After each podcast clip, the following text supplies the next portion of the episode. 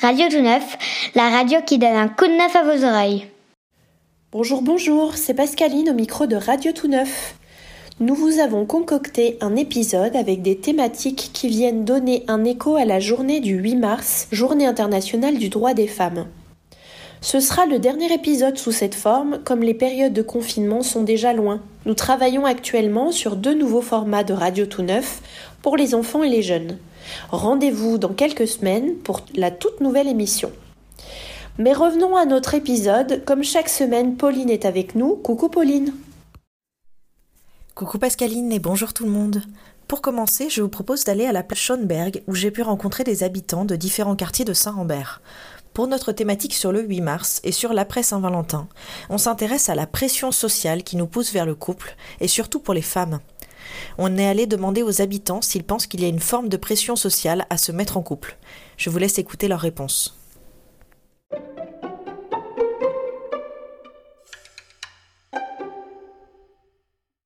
Euh, oui, totalement, parce que euh, j'ai été célibataire pendant assez longtemps, donc je pense que j'étais bien placée pour euh, en parler. Et c'est vrai que j'avais beaucoup d'amis et même ma famille qui me demandaient bah alors, c'est quand est-ce que tu nous ramènes quelqu'un, etc.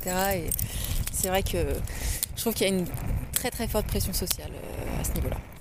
Bah, ça dépend des générations. Mhm. Non. Mais pour vous Pour moi, non, aucun souci. Ouais. Non, non, non, aucune pression.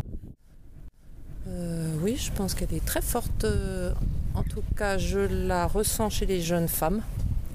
Euh, peut-être peut-être plus que chez les hommes, déjà. Euh, voilà. Euh, et on voit bien que c'est ravivé par la Saint-Valentin. C'est-à-dire que ça rend malheureux des gens qui ne sont pas en couple, bêtement. Ça reste assez artificiel pour beaucoup d'autres, peut-être, je ne sais pas. Enfin bon, c'est l'occasion de passer un bon moment, mais voilà, je trouve que, que, cette pression, elle est forte et que et qu'heureusement, on voit qu'il y a des modèles comme l'Allemagne où il y a 30% euh, actuellement de femmes qui, qui ne tiennent pas à avoir des enfants et à avoir une vie de couple spécialement. Je trouve qu'on peut vivre en couple ou pas, avoir des enfants ou pas, et que ça reste un choix. Ah oui, absolument. Oui, suis libéré de ça, mais euh, une forme de pression sociale, ben oui. Si on n'a pas la Saint-Valentin, on a l'impression d'être euh, pas normal, quoi.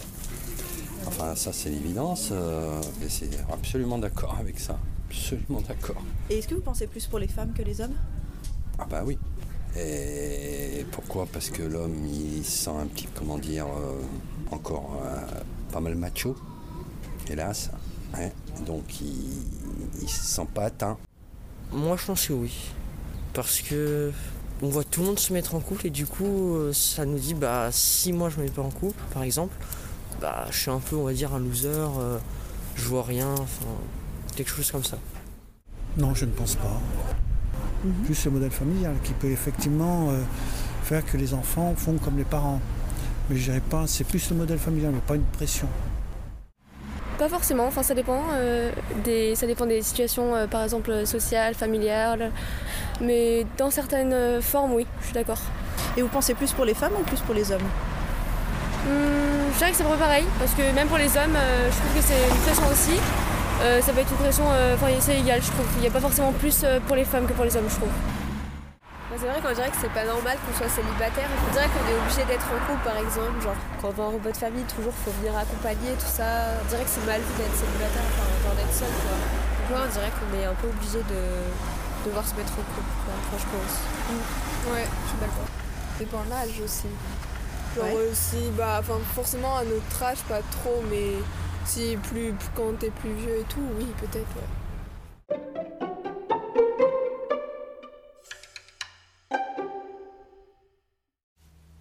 C'est le moment du Flash Info Bonne Nouvelle de Nicolas Mangin, notre animateur vedette.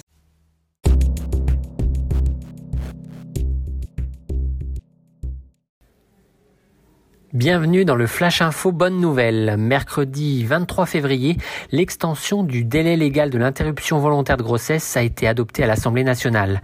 Les femmes pourront désormais bénéficier d'une IVG jusqu'à 14 semaines de grossesse au lieu de 12. Deux semaines de plus pour intégrer la prise de conscience parfois tardive d'une grossesse. Les sages-femmes étaient limitées jusqu'alors à l'IVG médicamenteuse qui ne peut se pratiquer que jusqu'à la septième semaine de grossesse. Elles sont dorénavant autorisées à pratiquer l'IVG instrumentale pour laquelle seront formées. Une décision qui permet d'étendre le nombre de professionnels autorisés et donc d'améliorer encore un peu plus l'accès à l'IVG. Depuis le 1er mars, les caisses d'allocation familiale sont devenues l'intermédiaire entre les bénéficiaires d'une pension alimentaire et leur ex-conjoint. D'un montant moyen de 170 euros par enfant et par mois, les pensions alimentaires sont impayées dans 30% des cas. Le recours systématique dorénavant à ce service public des pensions alimentaires pour tous les parents séparés devrait leur permettre d'une part de prévenir de manière durable les risques d'impayés et d'autre part d'apaiser les tensions liées aux questions financières entre parents séparés afin qu'ils puissent se concentrer sur l'éducation et le développement de leur enfant. Vont-elles montrer la voie à d'autres sports, d'autres domaines? Les footballeuses de l'équipe nationale des États-Unis ont en tout cas remporté la victoire dans leur quête de l'égalité salariale avec l'équipe masculine. En effet, la Fédération américaine de soccer a annoncé qu'elle s'engageait dorénavant à rémunérer à taux égal les deux équipes nationales, et ce dans toutes les compétitions, qu'il s'agisse de matchs amicaux ou officiels, y compris pour la Coupe du Monde. C'est la fin de ce flash à faux. Portez-vous bien.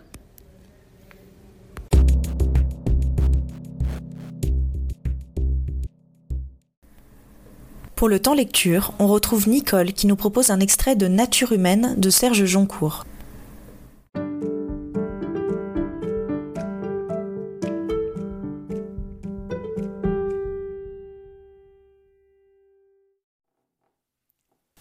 Serge Joncourt a reçu le prix Femina 2020 pour son livre Nature humaine. C'est l'histoire d'une famille d'agriculteurs du Lot, les Fabriers, entre 1976 et 1999. Cette période est traversée par différents événements climatiques, politiques, sociétaux qui percutent de plein fouet cette famille dont le personnage principal est Alexandre. Je vais vous lire un extrait. Ce dimanche caniculaire du 4 juillet 1976 était une journée cruciale au Bertrange. Pour la dernière fois, on plantait du safran. Avec cette chaleur, on était sûr que les bulbes ne pourriraient pas, une fois en terre, les crocus ne s'abîmeraient pas à cause de l'humidité. Au contraire, ils continueraient de dormir bien au chaud pour se réveiller aux premières pluies à l'autre bout de l'été. Chez les fabriers, cette dernière récolte était vécue comme un changement d'époque. Depuis que l'or rouge s'importait d'Iran, d'Inde et du Maroc, pour dix fois moins cher, ces cultures n'étaient plus rentables. En France, la main-d'œuvre pour travailler un demi-hectare de ces fleurs-là était devenue trop chère, même en famille. Ça ne valait plus le coup de passer des journées entières à les cueillir, puis les émonder, assis autour d'une table. Pour la dernière fois, au Bertrange, trois générations s'affairaient dans le même mouvement. À saison révolue, Caroline était l'aînée. À sa manière de s'épouster sans cesse, on sentait qu'elle avait déjà pris ses distances avec ce monde-là. Vanessa n'avait que 11 ans, mais elle gardait tout le temps son instamatique en bandoulière et regardait dedans toutes les deux minutes pour voir la photo que ça ferait si elle appuyait. Si bien qu'elle n'était pas vraiment. De temps en temps, elle larguait un bulbe du bout des doigts avant de se reculer et d'envisager le cliché. Sa lubie coûtait cher en développement, de sorte qu'elle réfléchissait à deux fois avant d'appuyer sur le déclencheur.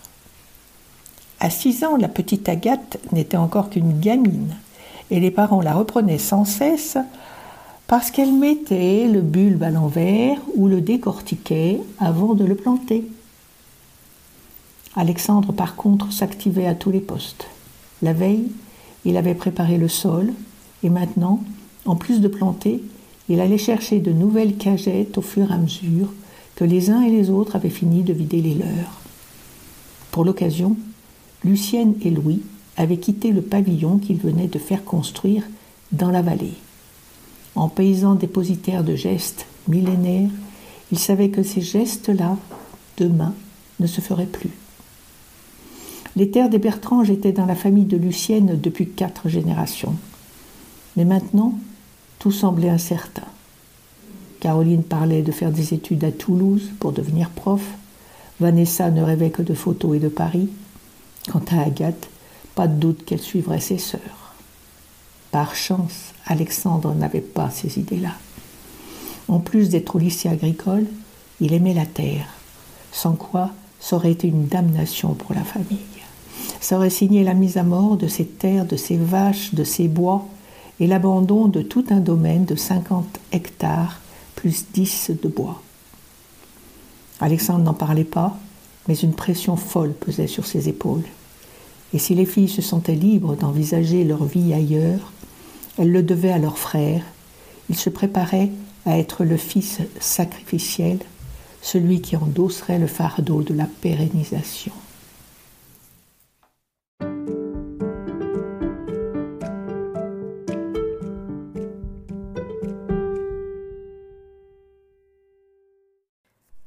Intéressons-nous à notre rubrique de culture insolite. Dans cet épisode spécial 8 mars, on est allé demander aux habitants quelle est pour eux la figure féminine historique ou actuelle qu'ils trouvent inspirante. Je vous laisse écouter la réponse.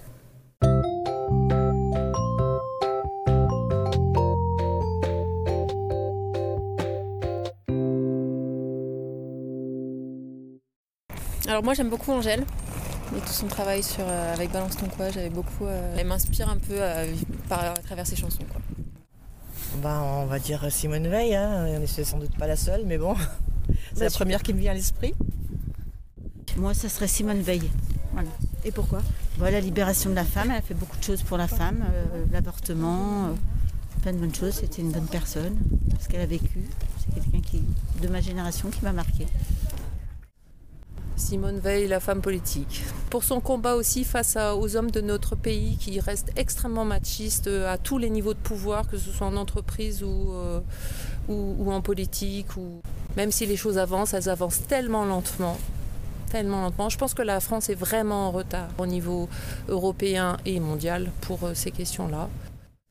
Au meeting de Mélenchon, il, a lu, comment elle s'appelle, pendant la Révolution française, Simone de Gourges, Olympe de Gouges. Hum, Marie Curie, parce qu'elle a fait des grandes choses et c'est comment dire ses découvertes, elles servent encore aujourd'hui. Donc bah pour moi c'est pas mal. Une figure historique, euh, Simone Veil. Une femme courageuse qui a un passé très lourd, vécu dans les camps de concentration pendant la Deuxième Guerre mondiale, qui a perdu sa mère, sa sœur, euh, euh, qui avec beaucoup de courage quand même a survécu au- aux marches de la mort. hein. Elle a survécu à ça, donc par la force de l'esprit je pense. Donc beaucoup d'admiration pour cette femme, une femme de valeur, une femme de, caractère, une femme d'opinion aussi. Une femme d'opinion en même temps, euh, euh, même classée à droite, elle a été, faisait preuve de beaucoup de tolérance par rapport à, notre environnement aujourd'hui sociétal.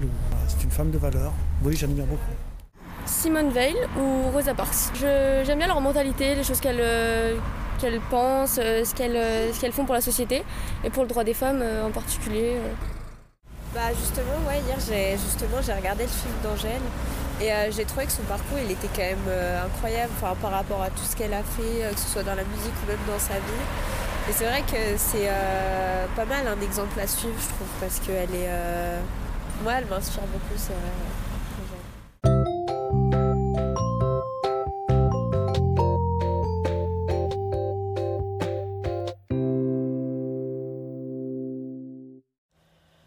C'est maintenant l'heure de la recette qui fait miam. On vous présente aujourd'hui une recette de pancake express offerte par la voix mystère du pôle 9, celle que vous entendez quand vous appelez notre standard téléphonique.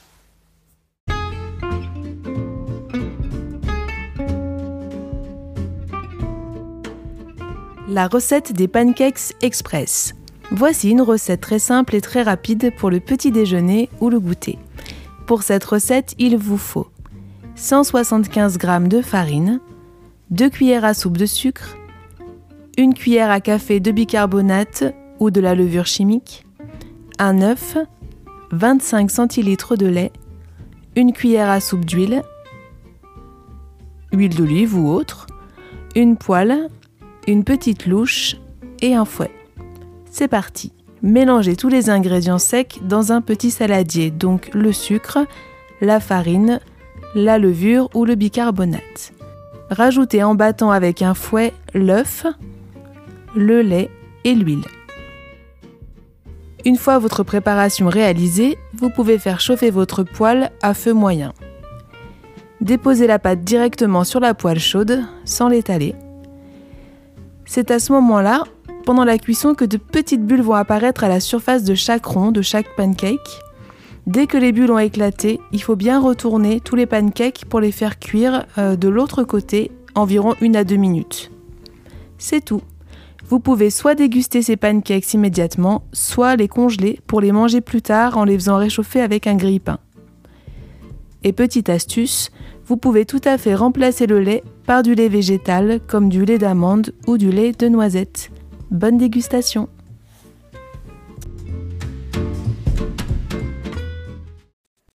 Dans notre rubrique L'entrée des artistes, on s'intéresse aujourd'hui à la compagnie Haut. J'ai rencontré Nima et Clémence en résidence de travail au Pôle Neuf en février dernier. Elles vont nous présenter un extrait lu de leur spectacle en cours d'écriture. On s'intéressera plus particulièrement à la construction des personnages féminins dans les contes et dans leurs spectacles.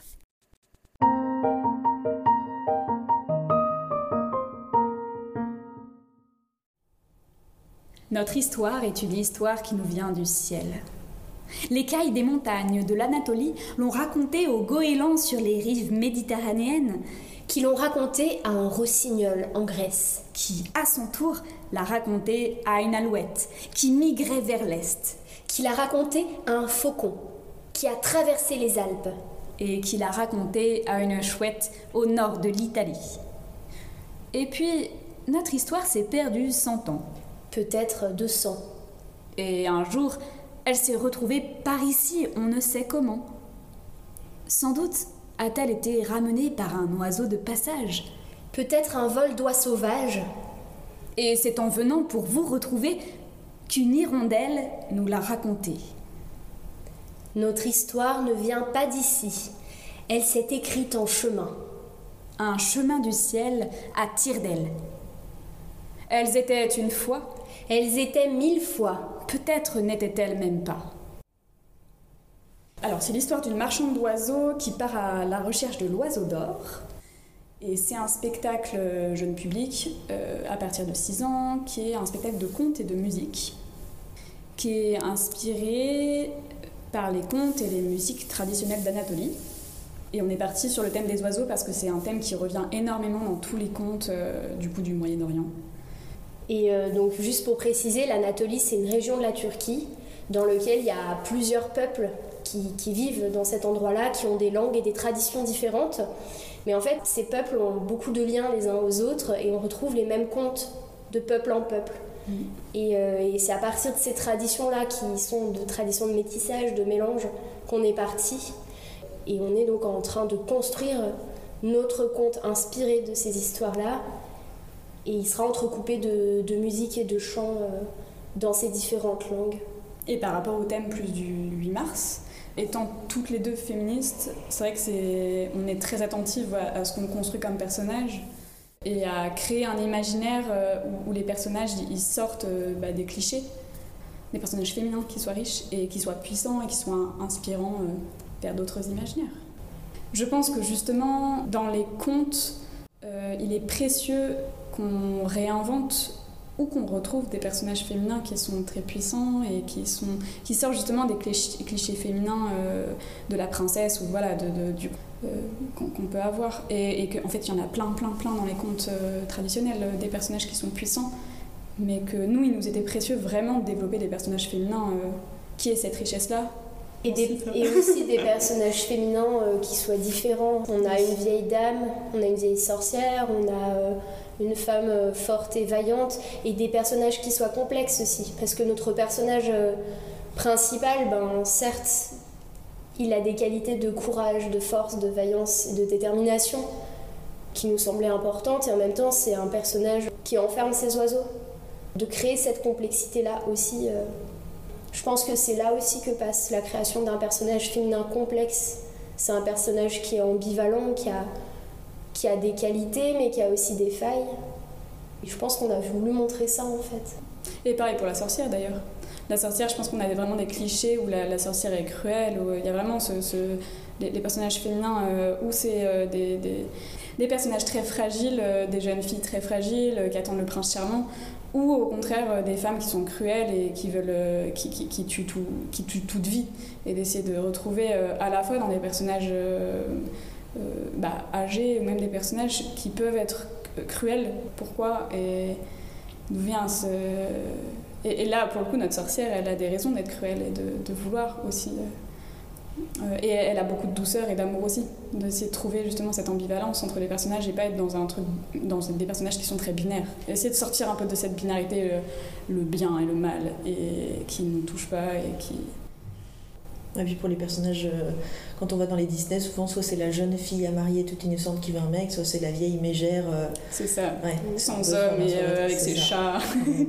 Dire ben alors on peut être très bien seul. on peut aussi, bah, ça peut être un choix. Et, enfin voilà, c'est pas. Notre personnage principal, du coup, c'est une femme qui part à la recherche de l'oiseau d'or et à aucun moment elle, elle est à la recherche de l'amour. Ça fait pas partie de son prisme. Et on l'a fait assez naturellement et on n'en parle pas. Et c'est pas grave. C'est pas une femme qui cherche euh, à retrouver le prince charmant. Enfin voilà, elle est, elle est complète sans ça. Et elle est riche sans ça. Et c'est de créer des personnages aussi où il y, a, un personnage riche qui soit célibataire et que ce soit une jeune femme qui, comme en fait euh, dans beaucoup de contes, les, les hommes en fait se passent très bien des femmes et du couple en fait de manière générale. Alors que souvent les femmes, les jeunes femmes dans les contes traditionnels français les plus connus, c'est vraiment des femmes qui sont dans l'attente de l'amour, vraiment un truc passif et de là c'est une femme qui est active et ça n'a rien à voir avec l'amour. Elle, cherche l'oiseau d'or, c'est pas, elle n'est pas à la recherche de l'homme. Et l'autre chose aussi qu'on a voulu euh, réutiliser parce qu'on l'a lu dans un conte, c'est de dire mais quand on voyage et qu'on est une femme, on ne peut pas voyager. Donc c'est un personnage féminin qui, avant de partir, euh, il y aurait une scène un peu comme à la Mulan où elle se coupe les cheveux et elle est obligée en fait d'être perçue comme homme pour faire ce qu'elle a à faire et, et, de le mettre dans le compte, ça nous semblait aussi important euh, de dire elle se déguise en homme. Donc c'est peut-être juste un détail du conte, mais il a été réfléchi. ne pas nier le contexte patriarcal euh, dans lequel les femmes vivent et que pendant des années, pour pouvoir vivre euh, des vies d'aventurières, les femmes devaient se déguiser en homme et que ce soit des pirates, que ça soit. Voilà, que c'est. ne pas le nier, quoi, que c'était présent. Et ça, il y a des traces de contes qui sont très riches en Turquie. Euh, de femmes pirates. De femmes capitaines, ouais. Il y, a un conte qui est très chouette, La femme capitaine.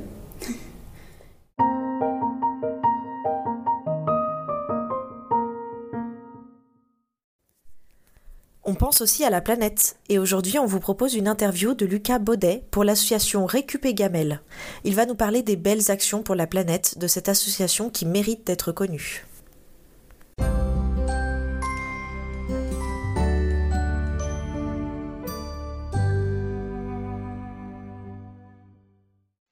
Récupé Gamel, c'est une association lyonnaise de lutte contre le gaspillage alimentaire qui existe depuis 2014 euh, et en fait, on travaille autour euh, à la fois de, la thématique de lutte contre le gaspillage alimentaire, mais aussi de promotion d'une alimentation plus durable. Ça va forcément ensemble. En fait, on peut pas penser à, réduire notre gaspillage sans repenser euh, notre alimentation. Et pour ça, nous, on a plusieurs activités. Donc, le point de départ, c'est euh, la collecte d'invendus. Donc, en fait, on va récupérer des invendus alimentaires, donc essentiellement des, des fruits, des légumes et du pain qui sont euh, soit abîmés, soit le pain est sec. Et l'idée, ça va être de leur donner une deuxième vie et de les réinsérer dans un circuit de consommation euh, classique via de la transformation. Donc c'est pour ça qu'on a une cuisine et qu'on a beaucoup d'activités qui tournent autour de la transformation, dont la bocalerie solidaire. Donc la bocalerie solidaire, ça consiste à produire des, bocaux de confiture, de sauce, de, légumes au vinaigre à partir de ce qu'on a récupéré, de mettre tout ça en bocaux et ensuite de redistribuer ça dans un circuit d'épicerie sociale et solidaire pour euh, les rendre accessibles voilà à petit prix à un public euh, assez varié et euh, s'inscrire aussi dans cette démarche solidaire que portent les épiceries sociales. il y en a quelques-unes sur Lyon, donc l'idée c'est aussi de travailler en collaboration avec tous ces acteurs-là.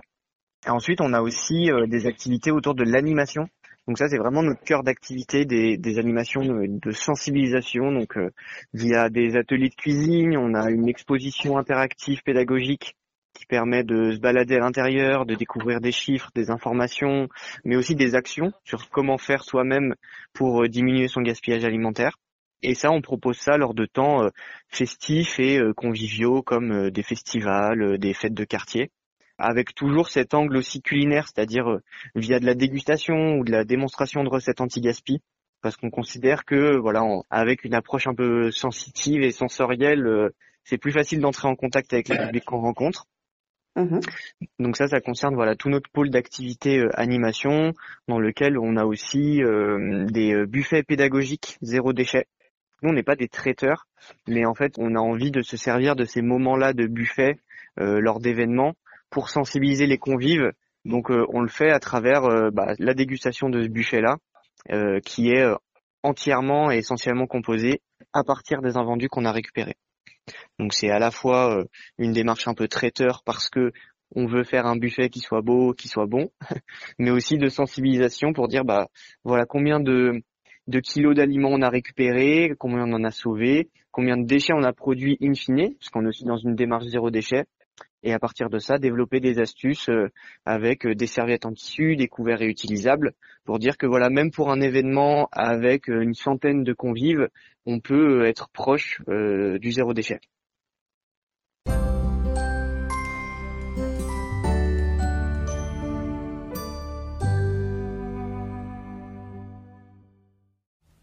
Petit passage par la crèche du pôle Neuf et les jolies voix de nos tout petits, toujours un enchantement.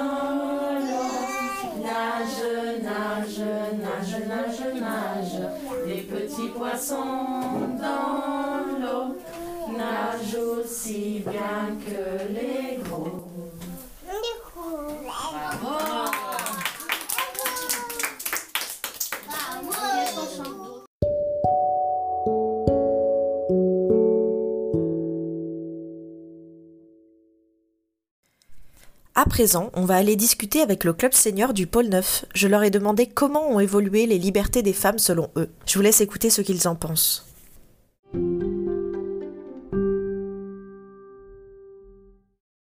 J'avais mis un peu d'argent à côté euh, parce que je disposais pas beaucoup d'argent, remarque. Il, il, gagnait à peu près bien sa vie, mon, mon, mari, mais il avait ses parents, je m'occupais de ses parents, moi et les enfants, etc. Bon, bref j'ai remis l'argent à côté. Et quand j'ai entendu sur la radio que les, femmes. pouvaient avoir un compte à la banque, ben, je suis tout de suite allée à la Banque Populaire. j'ai amené toutes mes sous. et j'étais très contente. Et alors, je sais pas, un mois, deux mois après, ou trois mois après, je sais pas quand, ou à la fin de l'année, je sais pas exactement quand il est, il est reçu le relevé de la ah, banque. alors, il m'appelle. Alors, il me c'est? Quoi ça? Je dis, c'est quoi? Bah, ça, c'est mon compte en banque. Alors, il me dit, mais tu m'en as pas parlé? Eh ben, j'ai dit, oui. Je n'ai pas besoin de t'en parler. J'ai les toits de l'ouvrir, etc. Il me dit, mais tu te rends pas compte? Il faut que je paye l'impôt sur l'argent que tu as sur ton compte. Alors, tu veux me faire plaisir, tu arrêté ça tout de suite. J'ai dit, ah non, je voudrais pas. Il me dit, tu arrêtes tout de suite? Je veux pas de ça. J'étais obligée d'aller. Euh, mais normalement, on peut mais on pas d'un coup, qu'est-ce que c'est que ça J'avais pas le droit après lui. Ah et parce ouais, mais c'était parce qu'il était vexé. T'avais parfaitement le droit. Oui, mais il, disait qu'il il paye l'impôt. C'est pas vrai. Ah T'avais pas des millions, je suppose. C'est pas vrai en plus. Ah bah non, il n'y avait pas d'impôt. Ah bah c'est ce qu'il m'avait dit. Alors autant il me dit, alors autant j'ai retiré mon argent. Je l'ai mis dans, la boîte. dans la boîte. mis dans la boîte. Et voilà. Ah, c'est dégueulasse. non, il était un peu macho. Hein. Ah, bah, ah bah ça, oui, c'est gros. Parce qu'en plus, il, il, savait d'où il venait l'argent. Il pensait ah, bah oui. Ben, oui, ben, je ne pouvais pas être l'argent qu'il me donnait parce que c'était euh, entre moi, les enfants, la nourriture, hum. euh, les invités, euh, etc. Sauf le vin, c'est lui qui payait le vin. Ah oui, déjà à l'époque, il... Ouais. C'était comme ça. Hein. Mm. Ben, Et je me dis, c'est en France, c'est spécial. Les maris, s'ils ne voulaient pas qu'on travaille, euh, bon, euh, ah bah c'est où on divorçait ou, où on baissait la tête, quoi. Mm. quand il y avait des enfants. Ben oui, bien sûr, J'ai divorcé quand les enfants ils ont eu 18 ans. Voilà. Ah ben comme ça, vous étiez tranquille. À l'époque, quand les femmes étaient beaucoup au foyer, comme on disait, Ouais. bon, qu'elles faisaient en fait la bonne, euh, oui, et que, monsieur travaillait dans un Ah, bureau avec une jolie secrétaire, etc. Euh, bon, bah souvent, à 40-50 ans, il partait avec. Ben oui, ça arrive. Voilà. Ouais, ça existe toujours. hein. Ouais, beaucoup moins. Peut-être moi, j'en sais rien. Moi, ça, Non, ça parce que, euh. C'est pas la même chose, euh, il maintenant, fricote c'est à plus côté, pareil. puis c'est tout. Moi, je pense que c'est Oui. plus pareil maintenant. Parce que les femmes, elles sont une situation. Non, les femmes qui ont une bonne place, maintenant, euh, quand même, elles sont. Elles ne vont pas peu- se laisser faire hein, comme. Voilà. euh, Oui, mais à cette époque, les femmes, elles faisaient des petits, puis voilà, terminé, hein, point barre. Par contre, dans les ménages, euh, euh, disons, ouvriers de l'époque, très ouvriers de chaque côté, quand la femme travaillait déjà avant de Un se marier, oui. euh, souvent, l'homme acceptait mieux que sa femme continue à travailler parce que euh, ça faisait- on- il avait un petit salaire, hein, elle aussi. Ça donc à complétait, deux, ça euh, faisait plus gros. À deux, ça faisait. Voilà. La revenue était un peu Euh, plus ça arrivait quand même. Moi, j'ai connu beaucoup de femmes de mon âge à l'époque qui ont toujours, qui ont continué à travailler malgré bon. Alors, il y avait, c'était le début des crèches, mais c'était Ah oui. encore pire que maintenant pour se faire inscrire. Dans ces ménages-là, souvent, il y avait des grands-parents qui aidaient, voilà. Ouais, ouais. C'est le mariage où, bon, il n'y avait pas autre chose. Enfin, il y a pas autre chose. Il y avait, ça- on vivait moins en couple sans être marié. Comme Oui, ça, euh, ça a quand même existé, mais, Mais pas- moi, c'était pas la majorité. Pas que c'est, ça existait pas. Bon, Il y avait quand beau-père, même euh, la tradition chrétienne qui était derrière. Mon beau-père, moi, il fallait le mariage. euh, Ah oui. Ah bah, les filles, il fallait qu'elles arrivent vierges au mariage. Il fallait forcément qu'elles aient des enfants aussi. Ah bah, voilà. on dit oui, au fond D'ailleurs, du c'était- temps. C'était comment les femmes qui ne pouvaient pas avoir d'enfants? Est-ce que c'était. Ah ben c'était toujours de la femme, c'était La la, faute de de la femme. femme. Le mari, il pouvait être stérile, mais c'était pas de sa faute. C'était pas sa faute. On cherchait même pas. Euh, ta femme, t'as pas fait d'enfant, voilà. Entre, euh, entre hommes, voilà ce qu'il disait. Comment ça s'est passé d'ailleurs ça au niveau de la libération du coup de la contraception pour les 70, femmes, de, euh, de, de l'avortement Eh ben, de- ça- s'est plutôt mal passé parce que j'ai vu des, des trucs, moi, à la, à la télé, ce qui se passait. Et C'était affreux, on nuait au même veille. Simone Veil. Ah, ben. Oui, c'est dans le début Non, des c'est années Oui, 70. docteur euh, Nurmi. Oh, bah alors, je me rappelle pas. Si, si, parce que moi, quand je suis allé voir, quand on est allé voir le docteur, il. Avec nous en a Hélène par- oui, il nous en a parlé du la pilule. ça, commençait à exister, enfin bon. Ouais. Bon, nous on a dit non, on n'est pas intéressé par la pilule. donc Ça connaissait pas, ça se ça, pas- encore. Oh, bah, Alors, je sais on pas va- si euh, il y en avait beaucoup à l'époque euh, où, on n'en parlait pas. Oui, bah ça, Ouais, ça, ça Ouais. se savait pas. Ouais. On le cachait plutôt. Et du coup, pour vous, ils ont évolué comment les droits des femmes? Qu'est-ce que vous en pensez? Moi, je trouve que ça évolue pas assez vite. Bon. Ah, bah, c'est- Sur Montelin, il y a le droit de vote qui monte à qui là là, on a été les derniers pratiquement. Non. Non. Bah, si, par rapport euh, aux Anglais, on était vachement Ah oui, en retard. hein. rappelle Oui, bien pas. sûr, c'est ce que je te dis, on que était pratiquement les derniers. Ouais, en 44, ça a été permis Ah. en 44 et on a voté en 45. Les premières femmes qui ont voté, mais alors là, c'est la même chose. Le mari mettait son nez. Euh, tu voteras ça, il te donnait le Des papier. pour savoir le. Et est-ce qu'il y a des histoires que vous avez vécues personnellement ou que vous avez vues euh, à l'époque par rapport aux femmes et aux droits des, des femmes que, qui pourraient plus se passer maintenant? Oh, bah, déjà que le mari euh, prenne l'ascendant là euh, sur euh, sa femme, déjà, Ça- si- passerait plus maintenant. Ça passerait plus. Non, bah sûrement pas. C'est comme les femmes battues. Bah, ça, oui, c'est voilà, autre chose. ça- il y a ce, oui, il y a ce genre-là. Bah, C'est-à-dire qu'avant c'était caché. hein. Oui, non, non, mais Ça, a toujours, ça a Mais toujours existé. ça se Oui, dévoile- ça a toujours existé. ça se dévoilait pas maintenant, comme euh, ça. Tu entends parler, tu vois sur la télé, c'est horrible. Toutes les femmes qui sont. Avant, il y avait beaucoup de tabous quand même sur plein de choses. Ah, bah oui, oui, sur ce plan-là. Même si les voisins se doutaient de quelque chose, on déjà ne disait rien. hein. On, disait, ils osaient pas dire.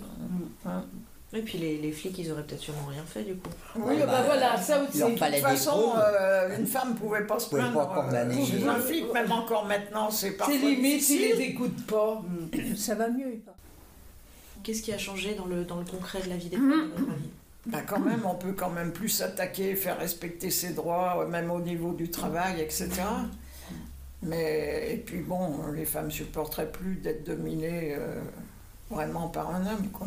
Mais il y a quand même toujours une, différence entre les salaires. Ah, bah, ah, bah ça, si tu vas ça, dans le, la première pour travail équivalent, le salaire est plus bas chez une femme la, la première du chose. temps. D'abord, un, Surtout homme, même dans les... homme supporte très mal que sa femme gagne plus que lui. En plus, dans les, les même encore maintenant. Dans les, il y a des exceptions, niveau, hein. ça ils le disent. Hein.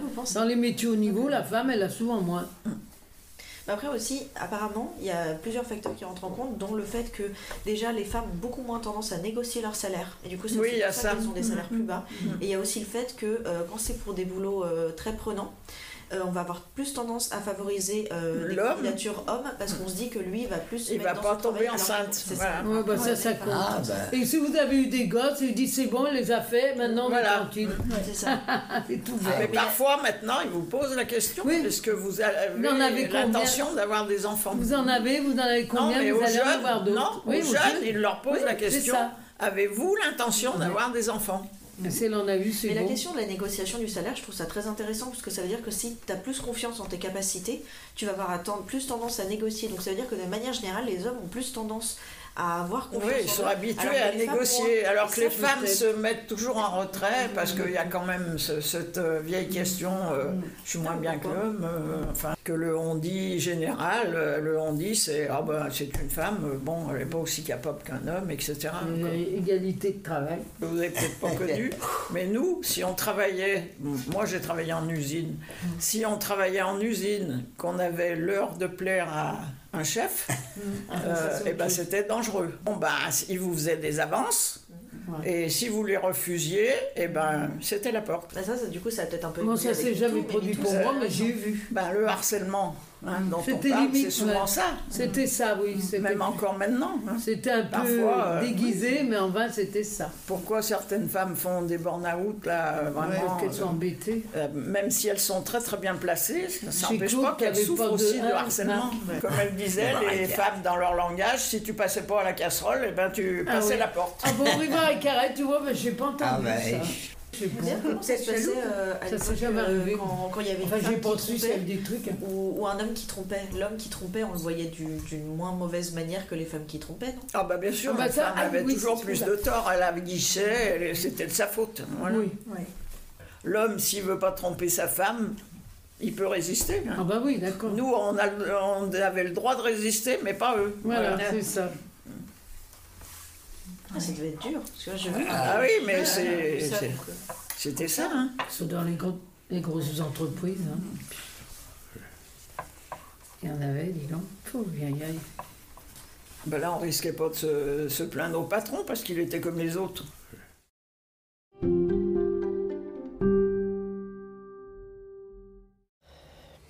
Restons au pôle Neuf avec une initiative du secteur enfance. Les animateurs périscolaires des trois écoles Alphonse Daudet, Frédéric Mistral et les Grillons ont proposé mardi 8 mars de poser aux enfants et aux passants une question. Existe-t-il des jouets pour filles et pour garçons? Les réponses de chacun étaient inscrites sur un carton et exposées à l'entrée des écoles. Pauline est allée enregistrer devant l'école des Grillons. Écoutez voir.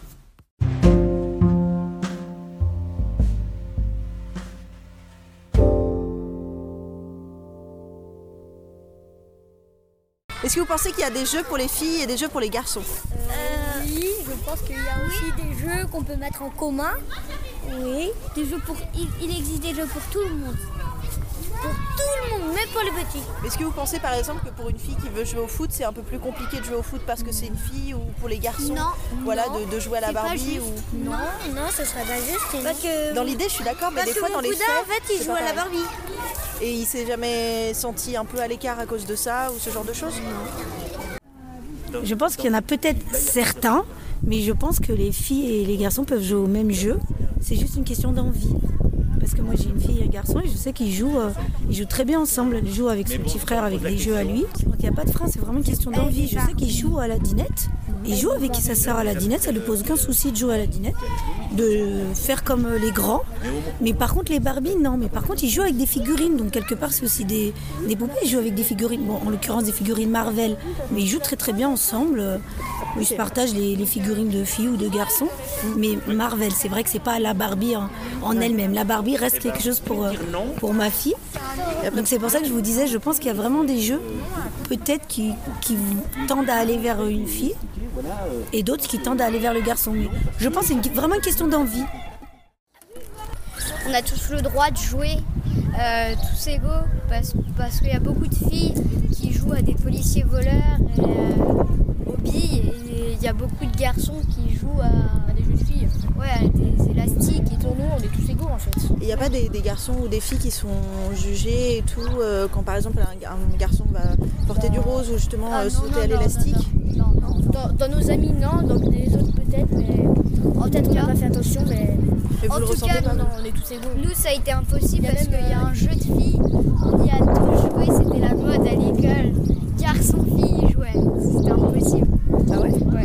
Vraiment en égalité Mais égalité, égalité. Il y a une amie à moi, elle joue Chloé, elle joue au Diabolo. Et, elle joue pour hyper bien au foot. Ouais, elle joue hyper bien au foot. Et donc, il y a, on joue au billes, on joue à plein de trucs. Donc, vraiment, tous égaux. Quoi. Eh ben oui, du coup, euh, aujourd'hui, c'est quand même euh, un marketing qui est fait pour euh, vendre certains jeux plutôt à des filles et certains jeux plutôt à des garçons. Est-ce que c'est justifié? Est-ce que c'est des stéréotypes qu'on a gardés d'il y a longtemps? Est-ce que ça a encore raison d'être aujourd'hui? Ça, je sais pas. Bah non, par exemple, moi je joue au foot et j'ai une autre amie qui joue au foot aussi. Et pour ça, c'est bien pour les garçons. Et moi, je trouve qu'il n'y a pas de jeu pour les filles et pour les garçons. Et tout le monde dit qu'il y a des jeux pour filles et garçons. Et bah non, moi je trouve qu'il n'y en a pas. Et toi, t'as jamais vécu par exemple en, jouant au foot que voilà, t'étais qu'avec des garçons ou que c'était peut-être plus compliqué de venir jouer au foot avec les garçons? Bah ouais, au début j'hésitais un peu et euh, donc voilà. Mais finalement, euh, t'as pu, il n'y a pas eu de problème Ouais. Moi j'ai vu spontanément ma fille aller plus vers euh, les robes et les trucs roses et effectivement spontanément. Je sais pas si c'est quelque chose qui est euh, inné ou acquis. Euh, mon fils va vers tout et, il est vraiment ouvert à tout complètement. et le souci chez nous c'est pas tellement les enfants, c'est les parents. C'est-à-dire qu'on n'a pas le même avis avec mon mari et moi développer Quand mon mari voit mon fils jouer avec des jouets de filles, il a une sensation d'un malaise, comme s'il y avait un problème, comme si c'était euh, une menace à son identité de garçon, alors que quand ma fille joue à des jeux de garçons, il n'y a aucun problème. Et ça lui crée vraiment des peurs. Quand mon fils se déguise avec des robes, par exemple, même pour rigoler, quoi, parce que ça le fait rire, parce qu'elles sont belles, etc., il y a une panique qui naît, alors qu'en fait, ma fille, elle se déguise en pirate sans aucun problème. Elle joue avec les Ken euh, et les petits soldats sans aucun problème, et ça choque personne. Et pourquoi, à votre avis, si vous avez une idée sur la question, pourquoi c'est plus facile pour les filles de pouvoir aller vers des jouets de garçons et pour les garçons peut-être plus compliqué d'aller vers des jouets de filles? Je pense que dans l'univers de la sexualité, euh, les femmes n'ont pas de problème avec les femmes lesbiennes et les hommes ont beaucoup de problèmes avec les hommes homosexuels, comme si l'homosexualité était vraiment un problème, une maladie ou un manque, de, manque éducatif euh, et une maladie vraiment, alors que deux femmes, euh, comme c'est un fantasme des hommes, et ben dans cette, dans cette société qui est complètement masculine, enfin principalement masculine on va dire, ça reste très, enfin, très complètement accessible de filles qui seraient éventuellement lesbiennes. Donc même si elle est un peu masculine, c'est plutôt un fantasme, une femme un peu masculine, qu'un homme féminin ne l'est pas forcément. Bah, par rapport à ces questions bleues et roses, euh, j'ai vu un reportage euh, sur, euh, sur YouTube, je crois, d'une personne qui expliquait qu'en fait, dans l'historique des couleurs, du temps du Moyen-Âge, le rose et le rouge c'était la couleur des rois, et le bleu était la couleur des femmes. Enfin, des rois, des hommes, hommes. C'était très viril, le rouge et le rose. Et, et le bleu était vraiment la couleur des, des femmes, comme la Vierge Marie, elle est habillée en bleu sur toutes les icônes. Et c'est quelque chose qui a vraiment été modifié ensuite par la suite. Et, et maintenant, rouge et bleu, c'est garçons, et, et rose et couleur pastel, c'est filles.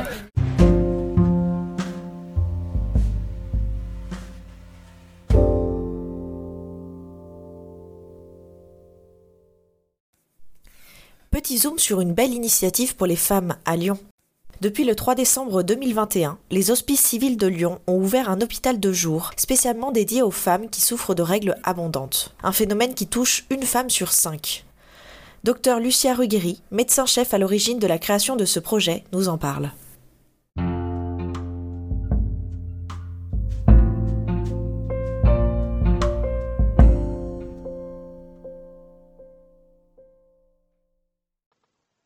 D'où vous est venue cette idée d'hôpital de jour?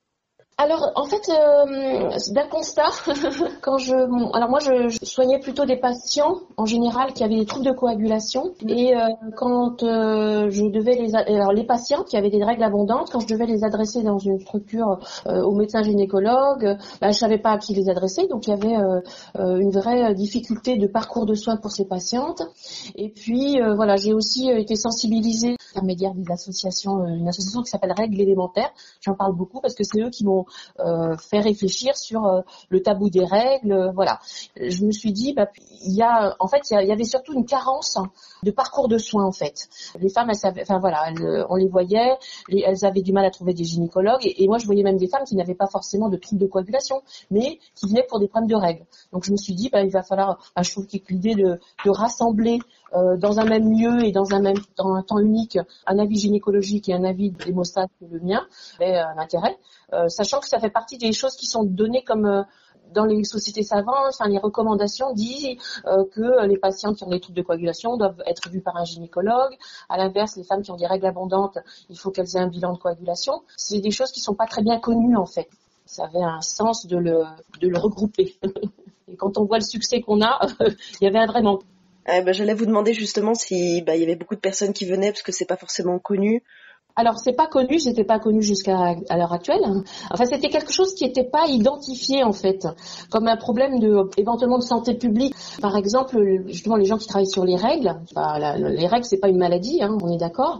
Eux-mêmes n'avaient pas conscience qu'il y avait un certain nombre de femmes et avaient des règles abondantes euh, qui impactaient leur euh, leur vie et leur vie, leur santé. Euh.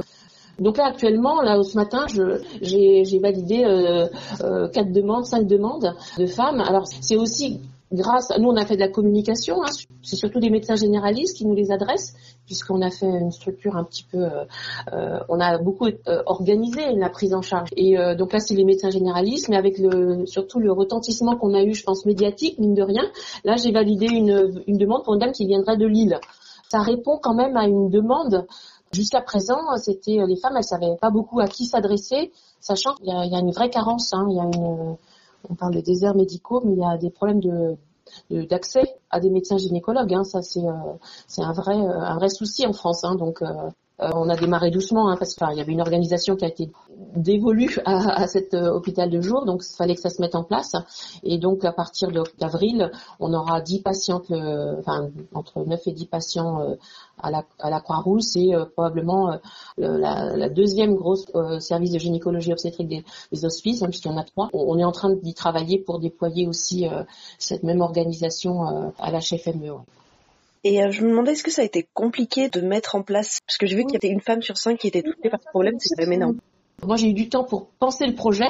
Et après, quand je l'ai soumis, c'est vrai qu'il y a eu une adhésion tout de suite euh, de, l'ensemble de la structure. C'est-à-dire, quand je dis euh, le, chef de service, euh, ça a été vraiment réfléchi et pensé que ça pouvait en effet être intéressant de faire cette activité. Et donc, on a eu du personnel médical et du personnel secrétariat, ce qui est un peu exceptionnel dans notre temps actuel. Donc, ça a vraiment été, je pense, ça a bien été compris en fait. Hein. Et ça, je trouve que ça c'est super parce que pour le coup euh, on, on s'y attendait pas. oui, ça a été vraiment euh, compris comme une démarche. Et euh, grâce à ça, on a pu avoir du personnel. Et moi, j'ai renommé aux hospices grâce à, à ce projet. Donc c'est assez encourageant sur la visibilité de cette problématique qui n'en était pas une avant, quoi.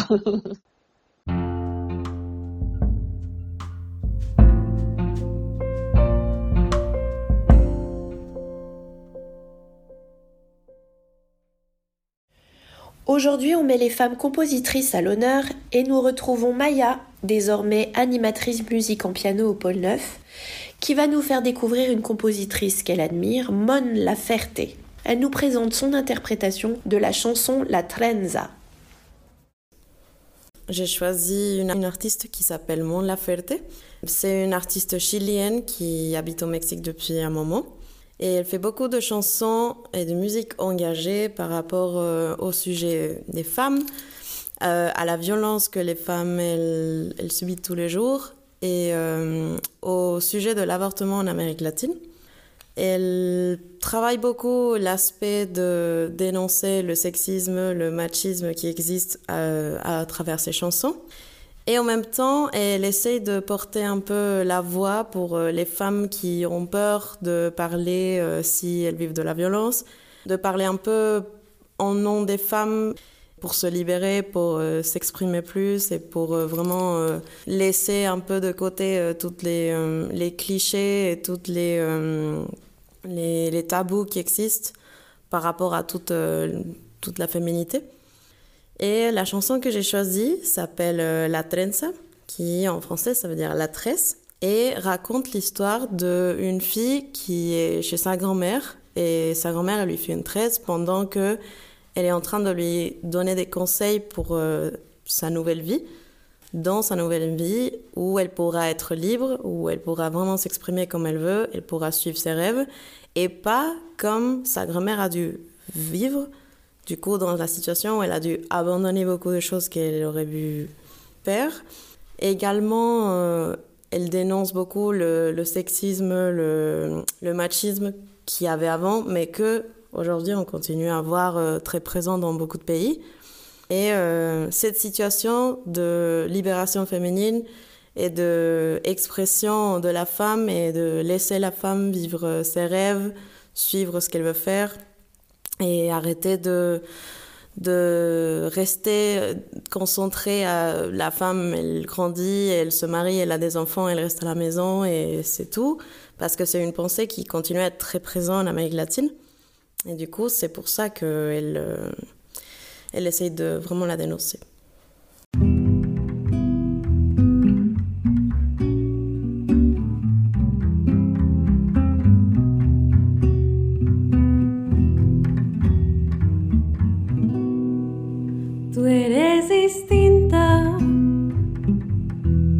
A todas las del barrio. Para mí la princesa de la población. Eres hermosa como una perla. No debes pasar hambre,